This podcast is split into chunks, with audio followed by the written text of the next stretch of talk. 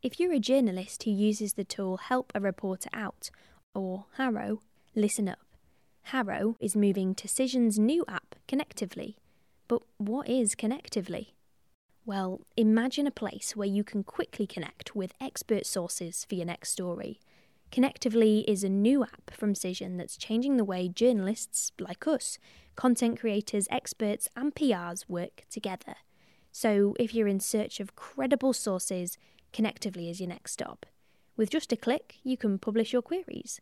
These go straight to a feed where experts from loads of different backgrounds can respond, giving you their expertise. So go on, visit connectively.us to sign up for free. That's C O N N E C T I V E L Y dot U S. Connectively.us.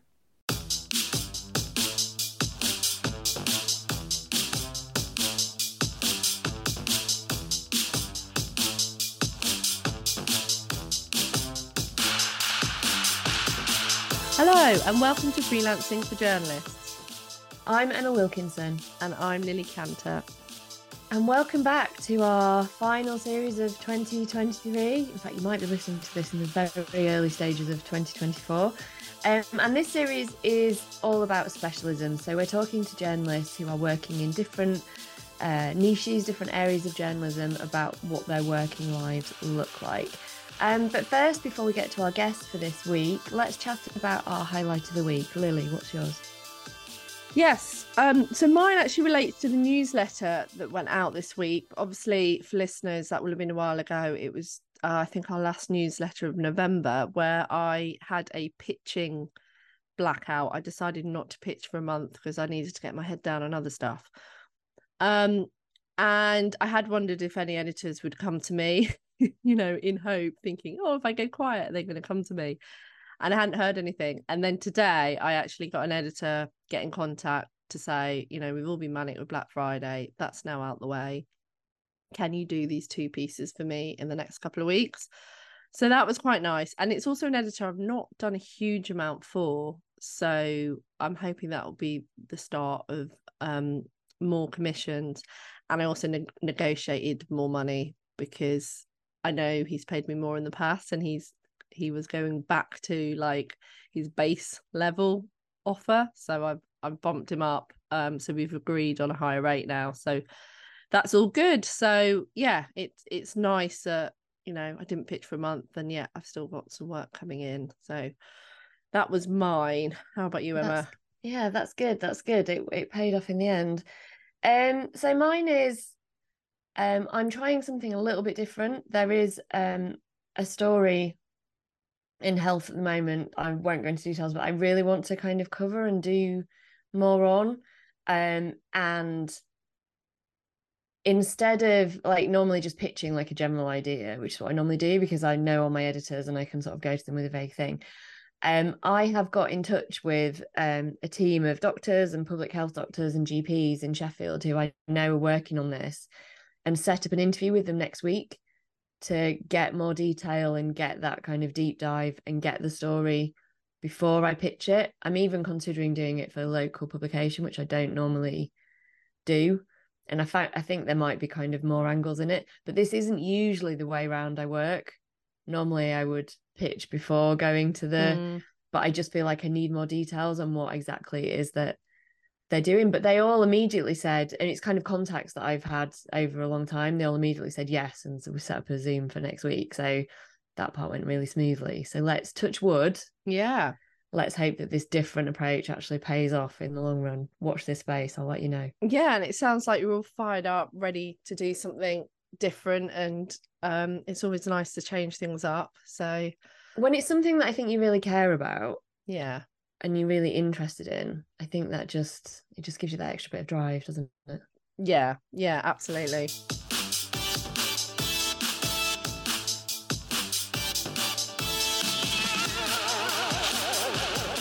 Great. Right. Now it's time to introduce our guest this week. Today we have with us music journalist Arusa Qureshi, who has written for The Guardian, NME, Time Out, and The Scotsman, amongst others. Arusa is based in Scotland and is the current editor of Fest magazine, covering the best of the Edinburgh festivals. She's also written a book called Flip the Script and has recently taken on the role of music programmer manager at Summerhall. Hi, guys. Thanks for having Hello, me. Hello, Arusa. This is a very exciting and eclectic CV. There's lots to talk about within there. Um, can you sort of kick us off by telling us a bit more about you, what you do, and, and how you got into music journalism? Yeah, of course. So, um, as you said, I'm, I'm a writer and editor. Um, I'm based in Edinburgh, and I have a particular focus on music. Um, but I write a lot and, and research a lot about things to do with diversity, um, and accessibility, particularly in arts and culture.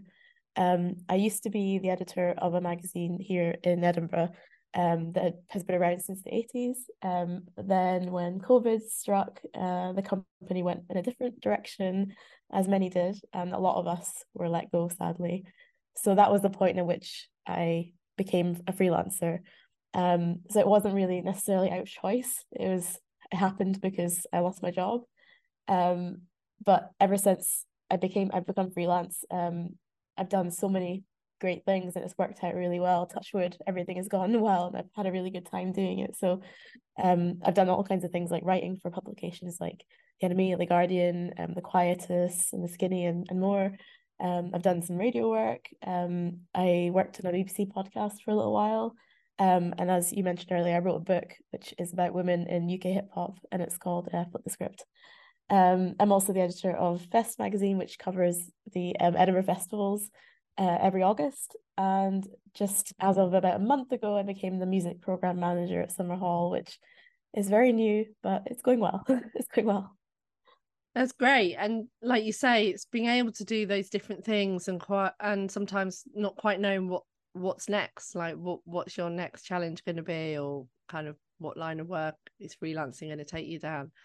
Um, and am I right in thinking that you don't just write about music, that you also sort of cover film and arts, uh, film arts and culture more broadly? Yeah, definitely. So I would say music is my focus. It's what I like to write about. But um, I say I, I say I write quite a lot about the arts in, in Scotland specifically, um, especially during the summer months in my role at um at Fest. So we cover genres from comedy to dance, um, basically everything that comes to the Edinburgh festivals in August. And I think art arts festivals like the Fringe, like the International Festival, they're a really good way to cover the arts and culture more generally.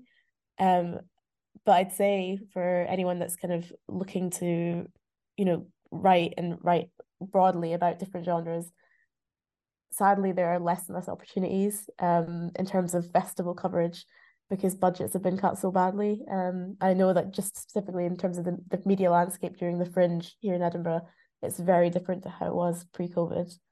Um, and I'm also really conscious that these kind of environments can be really perfect for exploitation. And so I always have tell my own writers that are on my team, but also others that are working around Edinburgh, just to you know be really weary and reject you know poor working conditions, um, and just be really conscious that it's it's it's, a, it's it can be a really easy time to get manipulated. Yeah, that's really important, and I think as well, you. I mean, we've come across kind of freelance journalists starting out who are perhaps doing like music reviews and kind of arts things and doing it for free for publications yeah. and it's really easy to get stuck in that world exactly um i think and then and kind of not make that leap yeah. um i mean obviously you've been working for freelance uh, as a freelance for quite a while. What do you wish you'd known when you started? What advice do you wish you could give to yourself for starting out? I think it's definitely a, a bit of an ongoing battle and i'm sure a lot of freelancers probably say this too but um i wish i knew that it was okay to say no to things and i didn't have to jump at every opportunity because i was scared that you know it wouldn't come back. Um and i, I know lots of freelancer friends will say they have the same worries and they you know have the same issues. And it's that whole kind of getting work life balance thing right that i know you know it takes a long time and i'm i'm definitely still working on it i'm not there. But i think when i started i really wish i was a bit kinder to myself in general in terms of you know not putting so much pressure on getting it perfectly right. Yeah that's really important. And I always try and say that it's about a life work balance rather than a work life balance. So he's trying to trying to flip it on its head and use the advantage of being freelance to yeah. kind of you know do the things that you want to do and prioritize them and that could be stuff that you want to do in your work but um rather than work kind of being central to everything you do and like with that in mind if you're doing these various different roles how does that work sort of logistically and, and planning wise do you segment your week in a certain way or you juggling multiple things at the same time uh definitely juggling i'd say i haven't got it the exact science down yet um but i I think being a freelancer, just generally at any time, it can be quite precarious. I think right now it is very precarious. I know a lot of people have lost work, even myself, as of you know, like a month ago, I've lost kind of long term contracts just because of budget cuts. Um, I think that juggling things is kind of you do it out of necessity because you have to. Um, you have it's just good to have so many different income streams in case one of them suddenly disappears, which sadly right now is very likely because of everything that's going on. Um, but I kind of weirdly enjoy it as well because it means I can do so many different things and it, kind of feels like my work never gets boring. I never get tired of the things I'm doing because you know if I if I don't want to work on one particular thing, it's fine. I've got this other thing that I can focus on until I get bored of that and come back. Um, and it's not easy at all. And especially with my new job that I just started recently, having to kind of fit in all the kind of freelance writing and journalism stuff that I do around that has been quite tricky. But I think it just takes a bit of practice and a bit of time.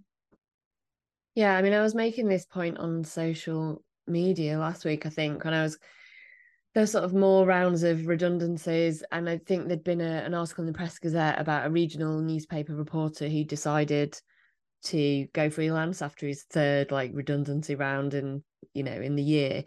And actually, while as freelancers, we're subject to those pressures too, and budgets can disappear. And we've all kind of had that experience. Actually, by spreading that across lots of different things that you do, you're actually a bit more, it can feel like you're a bit more protected than just being in a job where if that you know rug gets pulled out from under your feet there's nothing else. Do you find that that the proportion the types of things you do changes through the year? Does that kind of really fluctuate? Yeah definitely. Um and that's kind of partly out of choice as well because um yeah i like to keep things to keep the variety but for example, like I said earlier, um, Fest that's happens exclusively exclusively over the summer. So I know over the summer months I'll be doing a lot of, you know, editing, reviewing, writing. Um, whereas maybe earlier in the year I might be working on kind of other bits that are not really necessarily writing related, but could be more, you know, uh, radio stuff or curation or something else. But um, yeah, I, I, it's that whole thing of having a what people call like portfolio career. And It's a really annoying term, I know, but I think it's for me as as a, as a freelancer, it's the only way I feel like I can make it work, um, and not feel so anxious all the time by having lots of different things that I know are coming up or I have on the go. Yeah, it's a, it's a safe strategy to do that to you know not have all your eggs in one basket. So when it comes to music journalism then for sort of our listeners that are perhaps wanting to get into this sort of specialism what would your advice be? Because I would have thought it's quite tricky and it's not just about reviewing gigs. There must be so, you know, many more different elements to it and kind of niches within it. So, kind of, where do you start? So, I always tell people that are interested in music journalism generally to read as much criticism as you can. And that, of course, applies to other fields as well. But in music journalism, I think it's really important to read criticism that you don't necessarily agree with as well. So whether that's reviews or whether that's features, whatever about maybe an album that you really like, but this part the other person hasn't liked, I think it's really important to to read and understand why people have certain criticisms.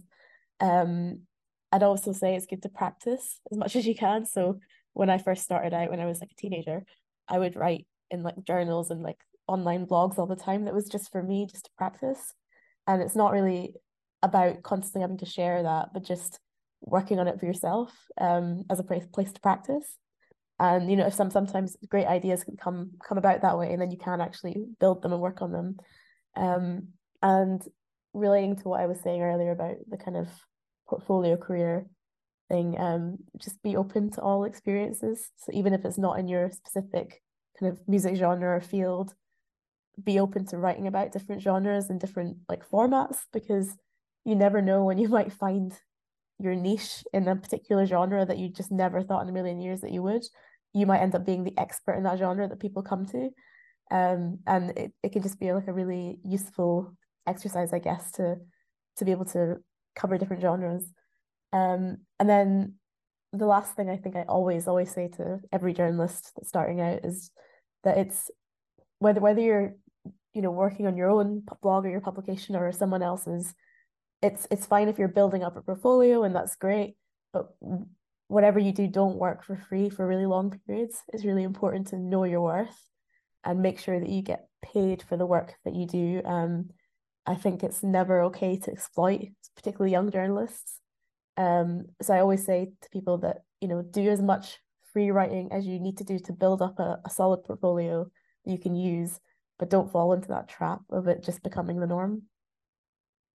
Yeah absolutely and i think i think that's one thing that we as experienced freelancers try and push all the time because it comes it, there's a lot of um uh kind of lack of confidence i suppose of like oh i don't know if i'm good at a place yet where i deserve to get paid. It's like your stuff's being published you deserve to get paid. End of story.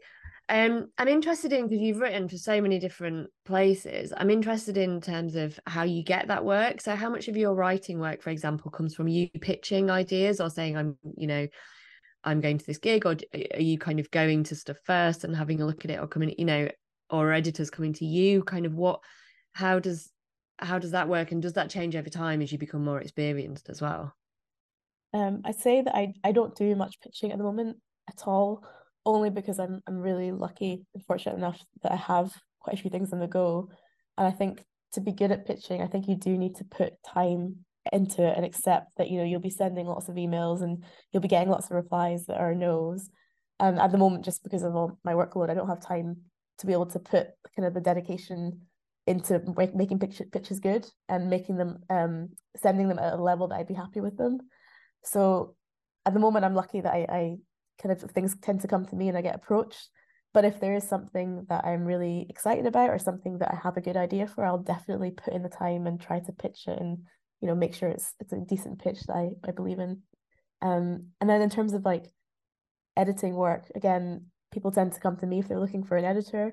Um I think being freelance, the kind of great thing is that you can jump in quite last minute and you can get things done really quickly. And because I'm setting my own time, that can be a bonus. So in general, I just try to be kind of reliable, as reliable and kind of um on it as possible. And then I find people do come to me for things.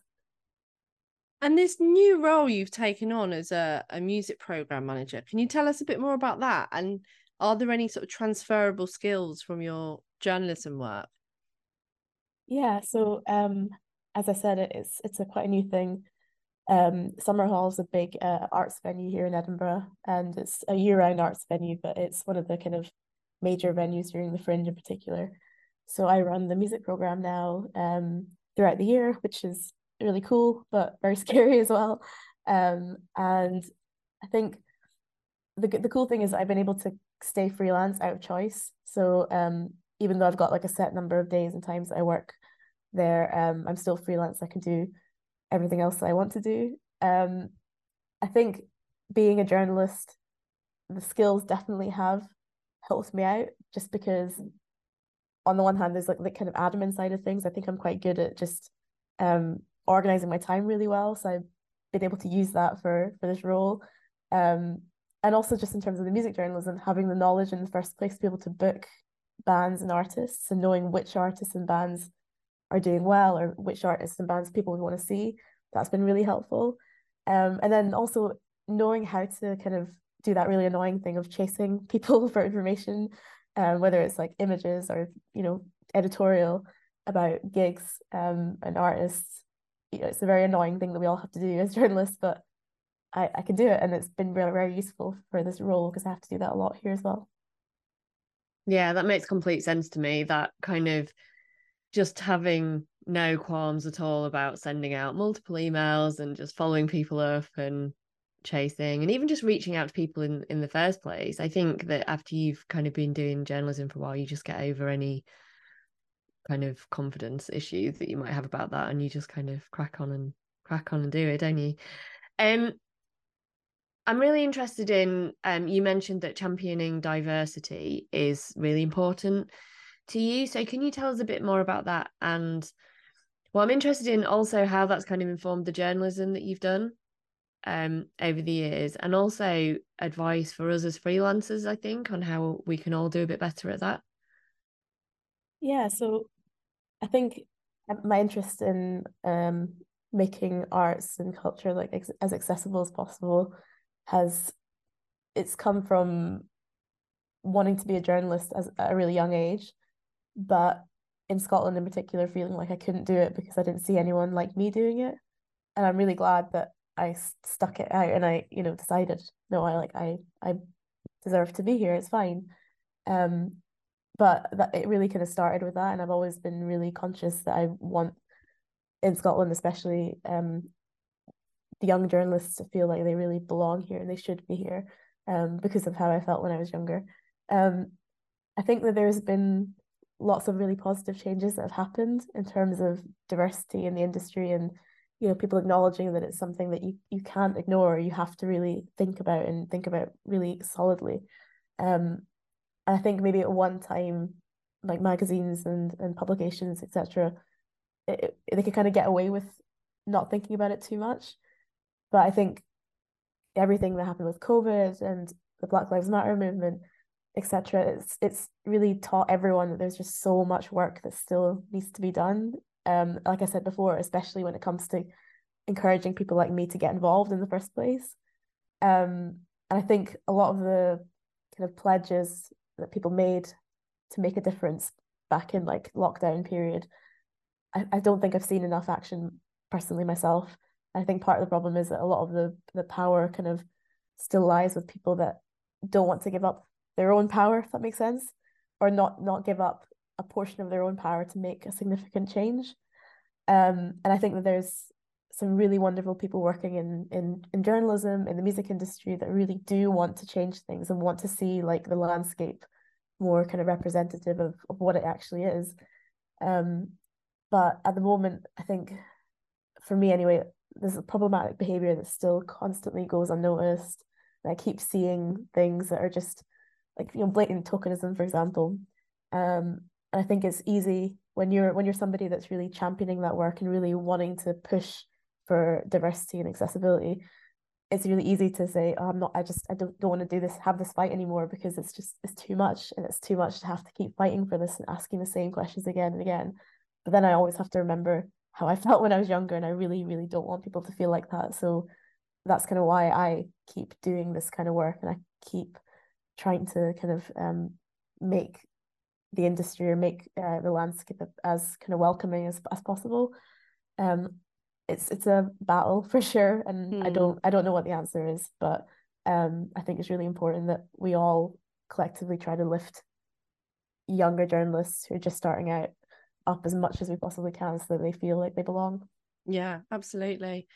And it, it, it resonates actually with a guest of ours from a couple of weeks back. Um, who was a woman working in the sort of classic car area and obviously that's a very male dominated sphere and she you know she's come across a lot of issues with sexism. Um so yeah it it just shows you that you know it, it's in all sort of genres of journalism and obviously all sort of sectors of society. Um I guess as freelancers, though, I suppose in a way, I don't know what you think, but are we in a in a slightly stronger position to push back and to champion because we haven't got that fear of, you know, what's my boss going to say? Um, do do you think that's the case, or does it just make things even more precarious? I think on the one hand, yes, because you don't have, you know, you're not stuck in terms of a contract or whatever. But I think I know a lot of freelancers that find it very, very difficult because they're scared that if they say anything, people won't hire them again. And that is a and it's it's ridiculous if that's the fear that we have to have. But it is, and I've seen people online, um, especially, you know, write about how they've been blacklisted because they criticized somebody or something. And that's absolutely not how it should work. We should be feel comfortable calling out bad behavior and calling out things that we see that aren't right. Um, but I, I do think that being a freelancer, we don't really have the same protections that people might have that are in contracted work. So it, I, think it's difficult. Yeah, it's difficult. And it's something, I mean, I've, so writing about uh, kind of health and medicine, I'm really conscious that everybody ends up going to the kind of same white male middle class doctors for comment on stuff because they're the ones that will pick up the phone and have talked to you a million times before so it's hard it's harder to kind of go the extra mile find new voices kind of it is it's the harder option but we should all be doing it. And like the more you do it more it becomes routine. The more your brain goes oh that's not right. Who i've got code there. That's not from so many different angles from like different areas of the country different ages different do you know what i mean? It's just everything. Um so yeah i think those of us who are a bit more experienced and a bit more long in the tooth on this kind of should be taking that stand to push back to those who feel more um, vulnerable i think. Yeah absolutely. And it's difficult. It's never going to be like an easy thing to do but like you said the more we do it the more normalized it will become. Absolutely. So let's talk about something more positive. What's your favorite part of the job? Because you do so many different things. I wonder if there's something that stands out for you as as being the thing you really enjoy? In terms of um the music journalism side of things I really love interviewing people. Um, and I've been really lucky enough in my career so far to have been able to interview musicians and artists I, I really, really respect and love. And it's kind of to do with I just I love I love hearing people's stories and then being able to turn that into something that maybe somebody that doesn't know that person can find interesting.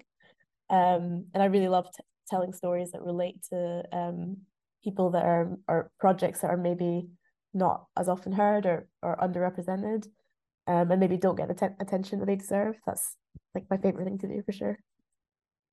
Yeah, that's really nice to be able to sort of shine a spotlight on yeah an, an individual or a, or a group who are yeah perhaps not you know that well known. Um, and with that, you know, if you're interviewing um, musicians, and obviously most gigs are at night time, do you find that you're quite nocturnal in your work? And because you know most freelancers kind of will work normal ish nine to five hours. But what's your kind of working hours like? It really varies to be honest. Um but i've always been quite nocturnal just in how i do things like work and do things anyway. But um before starting this job at Summerhall i'd say that i'd like be at shows quite regularly just for fun or, or for work but now that curating gigs is part of my job, I'm at shows all the time. And I wouldn't have it any other way. I love it. Um, and so in the Summerhall, there'll usually be a few gigs in a normal week, and that will range from you know like a small local show to like a huge band that's touring um all over the country. Um, and yeah, I have like I said, I have just started, but I'm trying just trying to be as present as possible. So I'm um there all the time, and because that is the best way to learn, right? Um, I don't review gigs as much these days as I used to, but in the fringe, for example, I will be reviewing like five, six things a day easily. Um, and that, that ranges from music to comedy to theatre, whatever. Um, and that's just kind of normal in that month. So it's weird that it goes from, you know, doing the odd review here and there, and then a month doing a crazy amount every day. Yeah, that sounds intense. Like that many reviews. yeah, but it's that's just the landscape here. That's what everyone does. I'd say that I do less than probably most journalists because I have the editing side of it to do. So I'm stuck at my desk quite a lot. But um, my my team, my, who are all wonderful, who go out and review things, like people do so much. I'm so impressed. Yeah, no, that's impressive that you can do that many because I do about half a dozen theatre reviews a year, and each one of those reviews, it's like I've got to start the cogs again and work out kind of how do I write a review and some of them can take me ages to do so i couldn't imagine doing five or six a day. Yeah i, I definitely have cut down on the on the amount of reviews in august but um there are still members of my team that will do crazy amount and they'll be up like all night writing reviews and submitting first thing in the morning and then sleep a bit and then go out and do it all over again. It's it's mad but um yeah a huge amount of respect for for those journalists that can do that. yeah maybe when maybe when you're in the zone a bit more you can just kind of you can just kind of yeah get your writing head on and just be efficient yeah um i mean i guess finally one thing that i'm interested in is if you're trying to make a name for yourself in music journalism, how important is it to find something unique, something that no one else is talking about, or a unique angle on something? So when you're doing those interviews, for example, are you really looking for that kind of standout, nobody's ever said this about this band before kind of thing? Yeah, definitely. And that that can be very, very hard to do because you know, especially if it's like a really well-known person, they'll have told all their stories. They'll they'll be, you know, the same kind of story written again and again. But it's yeah, it's about finding like a, maybe an, an angle that's a bit different that sets you apart. And I'd always say to like younger journalists um who are kind of looking for advice on in things like interviews, um, whatever you do, don't exaggerate or um make things up because I've seen that happen before and it never goes down well where you know people will think I'll just exaggerate this because it'll make it stand out a bit more from everything else. Um, and only do that if you're hundred percent sure that it's gonna it's gonna work and it's gonna be okay. Um, but finding a niche in in music journalism, I think, is always really it's important. But I think the only way you can do that is if you try everything. If you try to write about as much as you possibly can, then you might find your niche. And like I said before, just being open to it being a genre that you maybe didn't expect one that you maybe like listening to, but you didn't expect to actually really enjoy kind of doing deep dives into. Um, that happened with me with hip hop. I mean, I've, I've grown up loving hip hop so much, and um, I kind of started writing about it kind of seriously when I was at uni. Um, and then it's just become the, the thing that I I love researching and I love writing about more than any other genre. And so I I'd say like in Scotland people do sometimes come to me for for you know hip hop related things, which is great. Um, so I think it's possible to find your niche for sure if you if you just show enough of a passionate interest in it.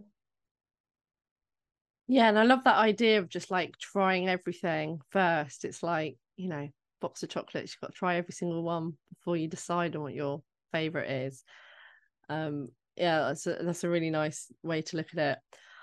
Oh, that's that's a really great place to round off, I think. But just before we go, we'd love to hear from you um, a recommendation of a piece of work by a freelance journalist. So, what's your what's your lookout that we should be going away and reading? Sure. So there's honestly so many people I could recommend because there are so many wonderful freelance journalists out there that write about music that I love so much. But I'm going to recommend something by a friend who's a journalist, if that's okay. Um, her name's Becca Inglis, um, and she is a fantastic music journalist who writes various things, but she focuses on electronic music in particular, and in particular, actually within that drum and bass.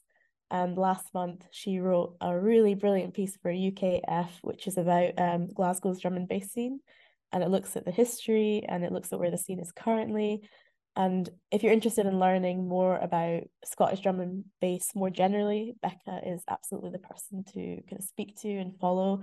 And yeah, she's just writing some really interesting things about a niche, I guess, that not many other people are writing about. Well, that's fantastic recommendation. Thanks so much. We will dig out a link and add that in our show notes.